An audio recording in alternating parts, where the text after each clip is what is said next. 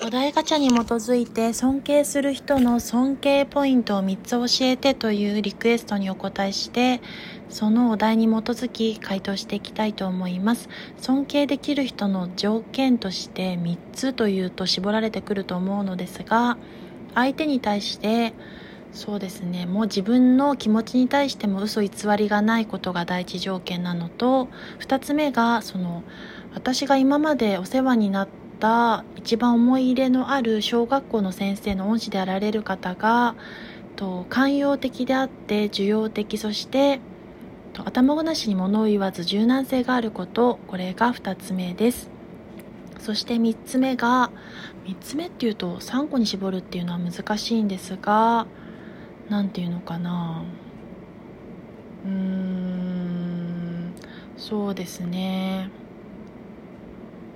自分の物差しで人を測ったり決めつけたり強要しないことというところでしょうか。長く人間生きているといろんな方の影響を受けたりしながら変化して生きていきますが性格や性質といったものはなかなか変えられないですのでついつい自分の計りにかけて物事を捉えてしまったり自分の一方方向でしか物が見えなくなってしまう時がありがちですので割と多角的にものを見てくれる人が好きなので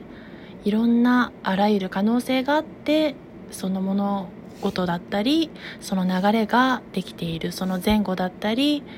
その何て言うのかな。まあ、前後もそうですけど物事の始まりと終わりがあるようにその過程もちゃんと大切にしてくださる方トラブルとか喧嘩でもそうですけどそれをしっかりと理解してくださる方が一番問題解決能力があると思っているのでそう思っております。それでは、えっと、尊敬する人の尊敬ポイント3つを絞ってお伝えしました。ご視聴ありがとうございます。